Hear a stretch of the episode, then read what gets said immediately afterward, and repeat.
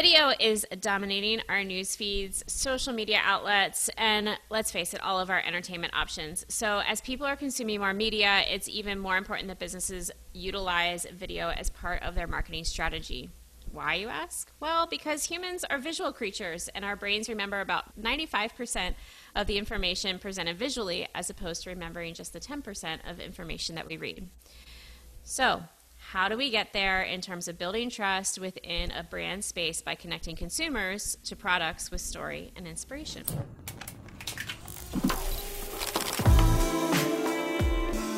Welcome to the Fork and Lens podcast, brought to you by Viscal.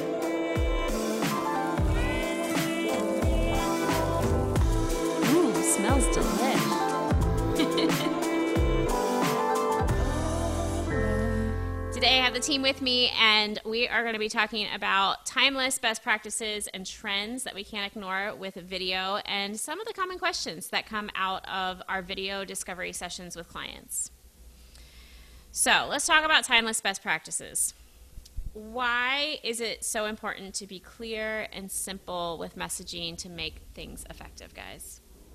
I guess I'll get started with this. um, so I see it like all the time with brands, especially um, local or regional brands, um, where they just maybe they don't have a marketing team or they don't have the budget, and they just try to cram as much information into a video or an element or a website or, or something as they possibly can. Like they try to get that bang for their buck. Um, and that's where like just nice, simple, clear messaging is really important and um, I think it's much easier said than done. Um, I think it comes as like a given, but once you really get into the weeds of a project, I think some brands just try to do way too much. Yeah, I would agree with that. I mean, we've seen that so many times, and, and then you, you see something that's so simple and so direct, and you're like, man, I wish we could have done that, or that's that's what the client really needed in that moment. But then you know you, you look at what happened and they jammed all the features into the in there all the all the in our case the f- flavor profiles and and different things that you can you can get out of the product instead of just harnessing in and focusing on that one thing that in that moment made it unique and you know it just got a little convoluted. Yeah, even sometimes when they to the point of like listing everything out when they even want to cram it in with just like words on the screen, I feel like is a more than more times than not doesn't work in my opinion. But if, if done well, obviously, but it can really cheapen a video, and it's just another way of making it cluttered. Yeah, and I think you got to take into account, you know, um, people's attention span. I think you have to get information out there in front of them fairly quickly. Uh, if there's any sort of confusion or second guessing, I think people will just literally brush it off or overlook something. Uh, so I think the least words as possible. I think I, I find really appealing. I like to get information instantly. Um, you know, kind of if I have to search for it, I feel like that's where we run into issues. Yeah, I also feel like it, it, it's not always it's not always that it has to be super simple in the, in the sense of like the information or getting it up front. I should say it's I think you can continue to build story and you can do something that's interesting and and is appealing to the people watching, but at the end of the day, the when you get down to what the what the spot needs to do, it should be super clear and concise. Um, but again, it doesn't mean that you can't storytell or try to uh, consume the audience a little bit more before you get to that point, um, as long as it all ties together really clean. So why is story so important? I mean, obviously we need to keep things clear and simple, but if there isn't a story, are we missing something? Yeah, I don't think people want to be sold to as much anymore especially with social media being so a free for all. We've sort of become accustomed to wanting everything to sort of just feel kind of real and part of part of the uh, part of your timelines, and not really jumping out at you like they're overtly trying to get you to do something you don't want to. I think connectivity is a big part of that too. Like it, story is the way that gives you kind of a personal connection to a brand or an item or or a product or a service and without that connection i think it's just harder to get people on board. Yeah, I mean, uh, we, we, recently looked at the at the Apple Slofie campaign, and uh, I mean that's that's such a simple thing where they could have gone into every detail of every piece of what the phone can do for you, but they decided to focus on one thing that you know maybe isn't even hitting that big of an audience for them, but it it's showcasing one thing, and um, because they did it so cleverly, it it worked. Uh, and they did the classic thing of show don't tell, um, where they they did show off all of the new specifics that were out for the phone. They just didn't write it on the screen or like make it a super. It was pretty subtle. It was still clear and simple. Yeah. All right, so we get a clear, simple story that may or may not drive an emotional response.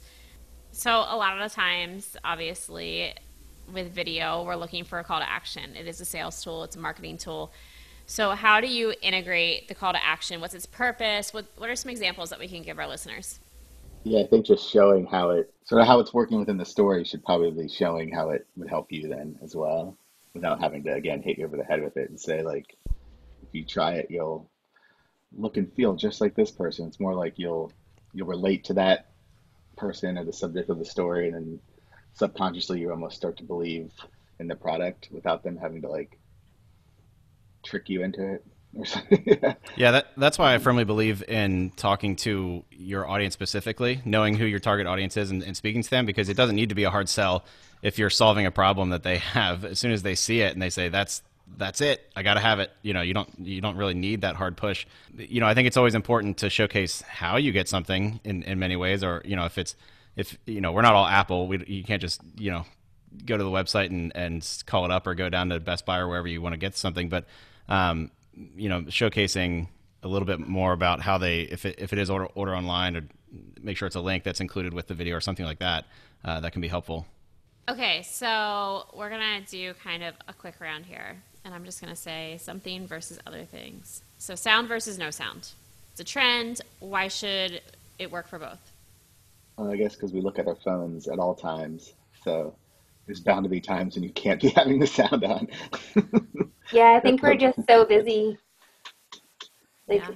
we as as people are just so busy. I mean, if I would document the time that I look at my phone, it's when I'm standing in line somewhere or I'm taking a break from work or I'm in a waiting room somewhere and it would be considered rude to have the sound on at that point. So if I want to actually look at the content that I'm seeing that's coming up on my feed, it's got to be soundless.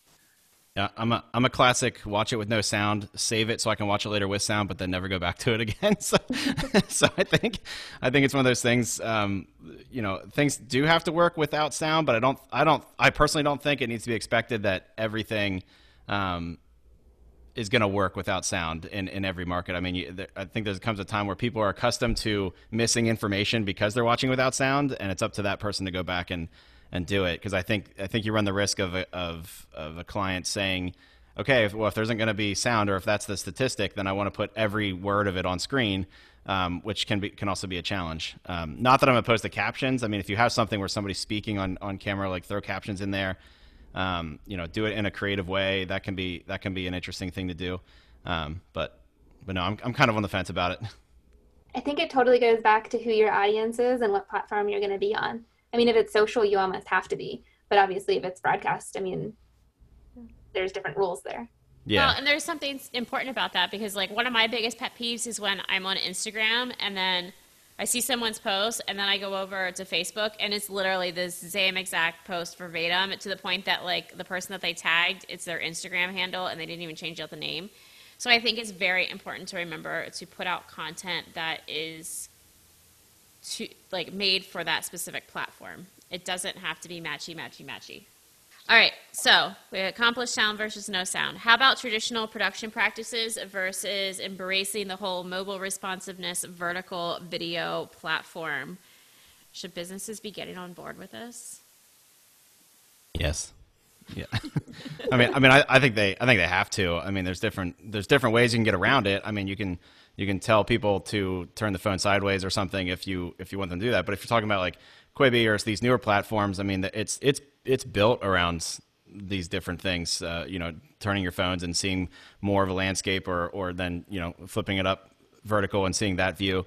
Um, so I think it's really important for people to embrace that. It, it definitely comes with challenges from from our perspective. I mean, we we shoot video all the time, so you know you have to think ahead of time about how you're going to use that. Um, you know, shooting higher resolution and cropping in, or am I going to shoot it vertical and we're just not going to have a horizontal? I mean, if that's the case, then you're really committing to it. So I mean, there's there's so many ways you can look at it, um, but I, I definitely think people need to need to embrace it and figure out you know how to how to transition things. So like like Jess said, from platform to platform because they're all going to be slightly different.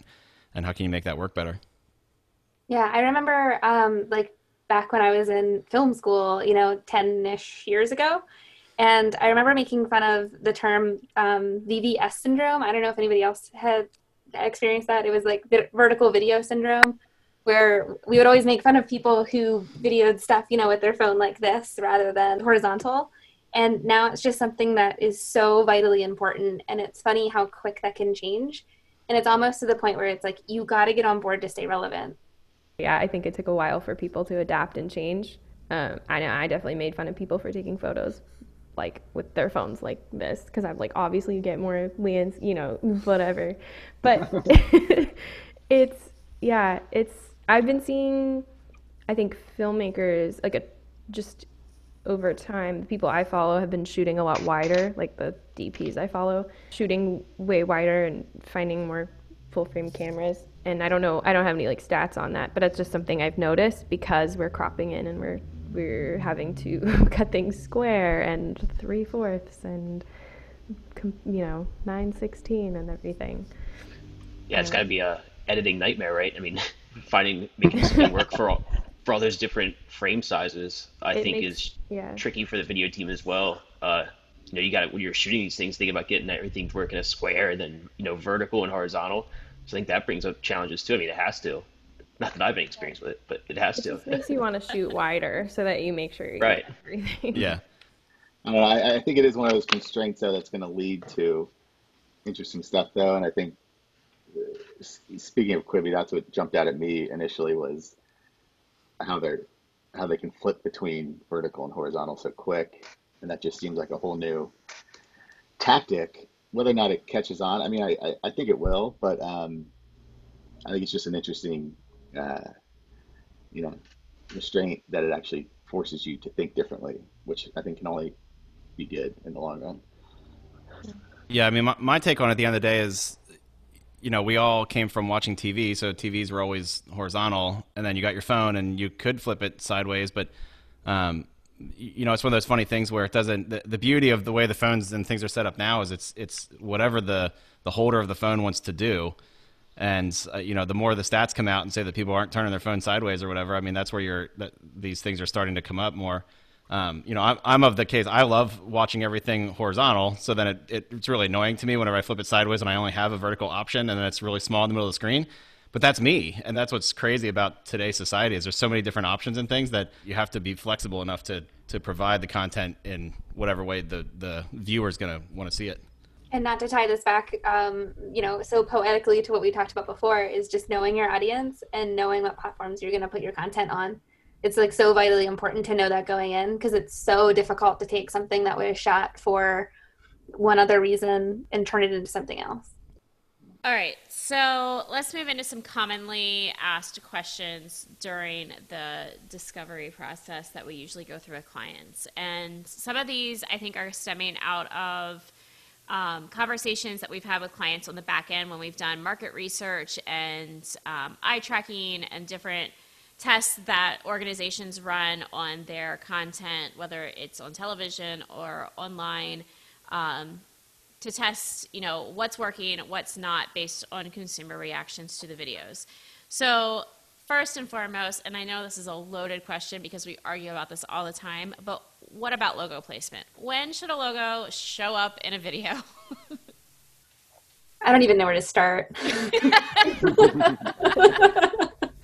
I, I think it should show up where it makes the most sense in the storyline that you're trying to to give. Um, you know, if you if you have this mentality that it needs to be in the first three seconds or something, so you can gain the audience attention, that might be the first thing that's going to make their attention stray. as soon as you know, they might be they might be getting consumed in something, and they're like, oh, this is from a brand, I'm done. You know, whereas you could have caught them and and made them watch. Um, you know the the hard part about that is combating stats where they say okay somebody somebody saw my logo and you know because it was in the first three seconds and that might be the only three seconds they got to but at least they saw the logo. So then you got you have to combat that when you're when you're speaking to um, you know the audience or you know wherever you you are in your organization. If you're talking to the to the VP of marketing or something about about this it, it can be a challenge. But I think um, just getting it into the storyline where it makes sense and where it has the biggest impact can, is to me the best placement for the logo.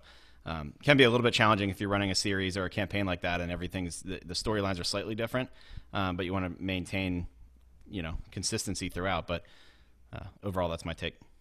I agree with that. I love a good organic logo placement, uh, one that makes sense. I also think it shows brand confidence too, um, so that you're not so eager to show everything right away at the same time.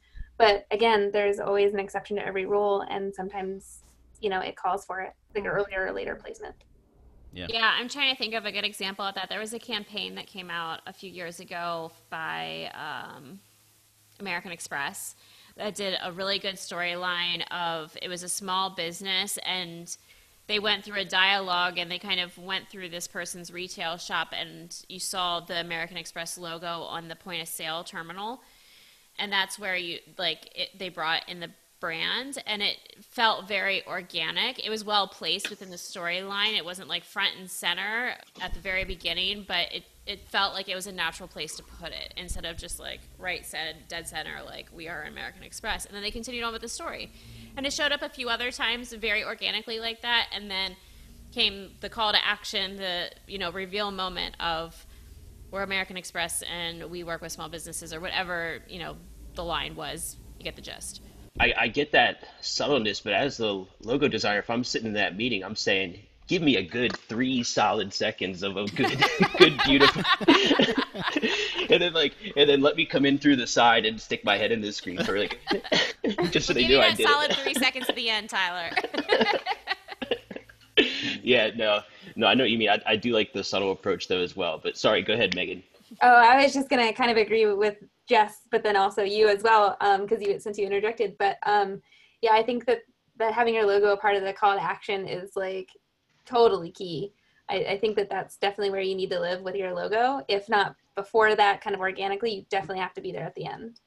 Yeah, I, I can't even remember a good example of this. Gosh, it must have been 15 years ago that I think it was Nike that did this, these commercials that had nothing to do with, with Nike at all. In fact, uh, to this day, I have no clue what the commercials were about, but I remember the buzz around them because there was nothing going on. And then all of a sudden, they just put their logo at the very end as this kind of hit. And even though you had no clue what the commercial was about, it still intrigued you enough. It, it, it almost made you so intrigued that you wanted to go find out what was going on. Um, so I, th- I think that even something like that can be can be powerful. It's the the element of surprise a little bit can also play a, a big role in this. Um, to Tyler's point, though, I think it's really important. Um, it's not just about time on on screen, how long the logo is on there, but it's the impact of the logo when it when it does hit. Um, you know, a, a, logo is just a logo. I mean, it, and nothing against design. We're designers; we love design, and, and, a logo can be very impactful. But even if it's just the the word of, of the name of the company, I mean, it can have the same. It can have a really strong impact by putting it in the right place and having it hit at the right time. Again, like I said, where it really falls into the storyline and makes you need it in that moment.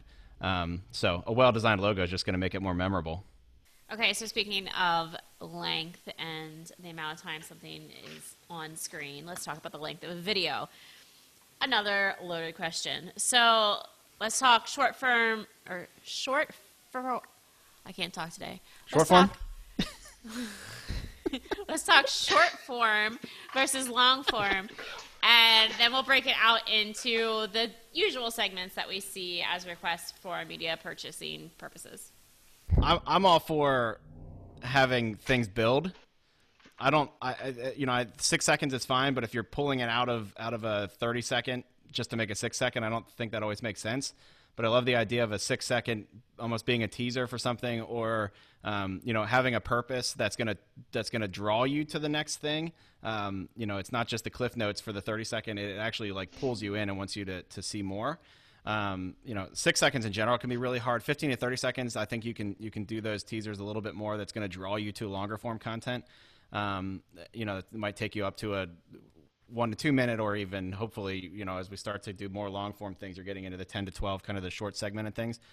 Um, six seconds, you know, can be pretty tough because you're not getting much information in there. You're just kind of showcasing something. But if you can showcase a product or, um, you know, something that that again, it just gives you that little bit of relevance to what what other content's out there that they can get. I think it draws people up the line.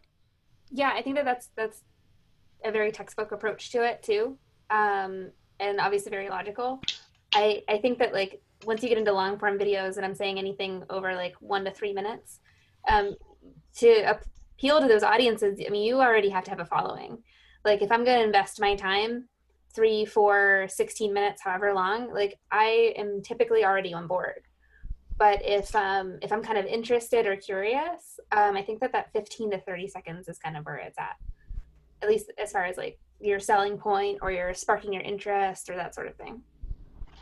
I have to agree with you, and I think Yeti does a really great job with that. Like their long form stuff is spot on, but they do a really good job of pulling clips out of the long form to entice people and meet them where they're at in that customer journey. Maybe they're not completely on board, but you want to give them a taste of what feeling on board looks like. They also do a good job of, of creating other content where they're they have extreme storytelling where the product yeah. is almost non-existent in the long form and even in those clips and things and they have the the the other extreme of showcasing everything about the product and you know running over it with a truck and and having a bear attack it and stuff to, to really showcase the the features of the product so i think both those things in tandem work really well for for their brand yeah i think i think um, it's, it's really important for the, the the client to really know what they want to say. Um, to blindly just sort of say like, I want to do a 30, a 10, a six, a five minute version, but not really have a strategy behind those doesn't make any sense. I mean, it because you might not even need some of them depending on who you are, who you're trying to talk to. So I think it's they all are relevant at one time or another. Um, but to just say you need them no matter what because a stat said you should have a six or a stat says you shouldn't go over two if you really think about what you like to watch, it just it's such a random bag of just different things, and it's hard to really pinpoint. So I think the companies that do it really well, like Yeti that we were saying, it, it shows, and I think it's a big part of why they're so popular. Depends on the investment in the product too. Because like if i'm going to make a big investment in something then i'm going to take a lot more time to research and find out kind of more about the product. Whereas if it's kind of a um, less expensive product or maybe like a impulse purchase or something then i want to see something kind of quick and fun and exciting. And i might not look into it as much as as i would maybe like one of those big ticket items. Sort of like the commercial i mean it's it's there is still a, a world for commercials and the length of a commercial and i think that's fine and there's nothing wrong with that um, but I, I think we are more open to different lengths, more so than I think companies are, are brave enough to admit. yeah, uh, it all comes back to just like knowing who you're making these for too. But I will say, six seconds is tough. Like that's very, that's extremely pointed. It's like it's you have to know exactly what you're trying to say, like very clearly and then yeah, and then know who you're making things for because as we've seen, like YouTube is for YouTube content's getting longer and longer every year. You know, it's not it's not slowing down. But like you were saying, Megan, before, it's like you have to the people who are watching that are already bought in. That's what they're that's what they're here for. That's what they're looking for. So just paying attention to that and keeping tabs on what people are into at what time is so important. That's a great point about YouTube because that's you know all my kids watch is, is YouTube, and so the the idea of like having to be somewhere at a certain time to watch something or dedicating a certain amount of time to watch something is completely out the window. So it's just like if something's 13 minutes 45 seconds they will they would never be able to tell you that. They would just say i just watched it. Who knows how long it was? I don't care how long it was. You know what i mean? It's just as long as it's what they set out to find on youtube yeah. that's all that matters. So it's like I think as generations get older, I think we're going to constantly see this shift of just like breaking the boundary of time constraints and stuff to a degree. I mean, yeah, I, think, always, oh, yeah. I think that's Jay, where. Do you know what the longest commercial ever is? No, what, what is it? Well, I looked it up. It is.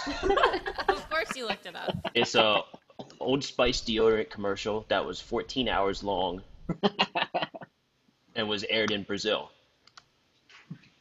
Think about that. Well, so there was a there was a Virgin Mobile campaign a couple of years ago that they did something. I, I forget what it was. It was a it was a I, I forget how long it was exactly, but it, was, it had to be four or five hours because it was a, a, a boring flight from from New York to L.A. to, and all they did is have these mannequins sitting in a plane, and they showed them for four hours, and and and it was like the most watched, you know, buzz thing. It was, I mean, it was awesome. I don't I don't know anybody that sat through it, but I mean, you see it ten seconds, you've seen the whole thing, but um, but it's it's so interesting that it, it there is no constraint. It doesn't matter. Um, but to, but to that point, what I think what Jay was saying earlier kind of reminded me. I, I, I think one thing when people are watching YouTube, especially, um, I, I would venture to say rarely are they watching something from a from a brand where they're they want to be sold something like we were talking about earlier. Most of the times they're watching something of some entertainment or some value to them. That's what's gonna that's what's keeping them engaged for that 13 minutes, that 15 minutes, 25 minutes, an hour, whatever it is. Um, and I think that's where brands have have a huge opportunity to be in that in that space, but not be selling the whole time. You, you know, you, you, can't make a 10 minute thing about selling. It has to be an, an extreme piece of, of authentic storytelling or education in, in some manner and something that they want to get into. Um, that's where like, you know, I think about like Lowe's does an okay job of, of putting content out there about, you know, they have somebody on that's building something or doing something and they're actually showcasing, they're showing what their people need to see. So they're using the platform as a, as a resource for the customers, not a place to sell everything. Yeah, or they outsource their ads to the people and say, "We like the way that you talk. Can you make a commercial in your own style and in your own voice and talk about this to your audience?" Right. And YouTube's funny because it, it, gets kind of a weird rap because it's anyone can be on there and make anything. But I kind of think, I, I honestly feel like YouTube is pushing us in our storytelling so much because people have to get more and more innovative all the time because everyone's on there. It's it gets really competitive and everybody wants to say their story. They want you to listen to their story um, for for what you know for their passion or their livelihood or their whatever.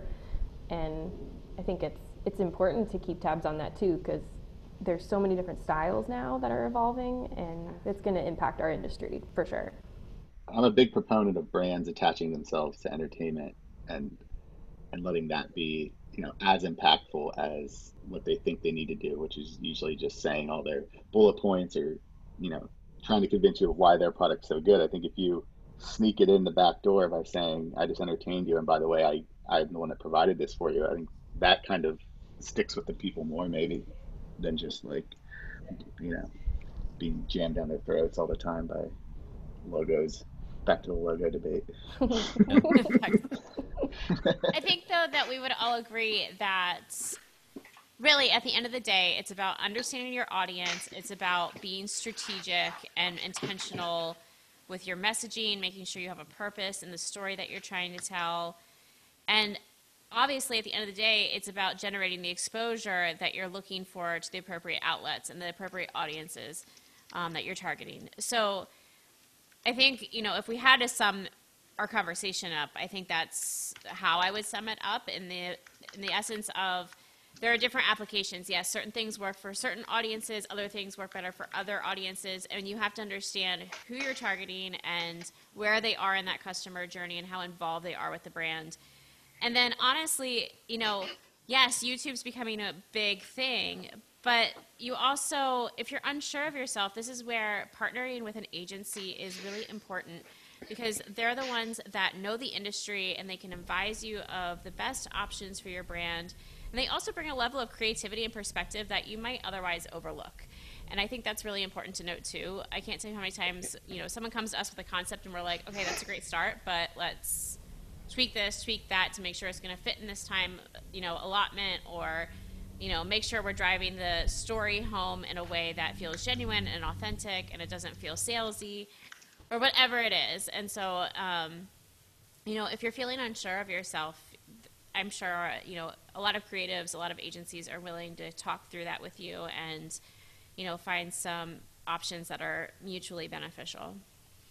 That's all we have for you today. Thank you so much for joining us, and we will be back with you next time.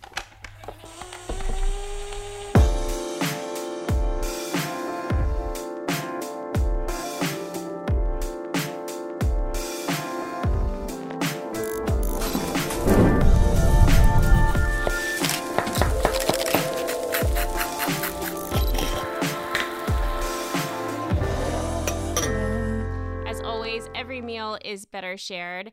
Feel free to share Fork and Lens with your team, colleagues, and friends. If you enjoyed today's message, please subscribe to get weekly access to new recipes for creative and marketing success. You can also check us out at forkandlens.com or viskel.co. Until next time.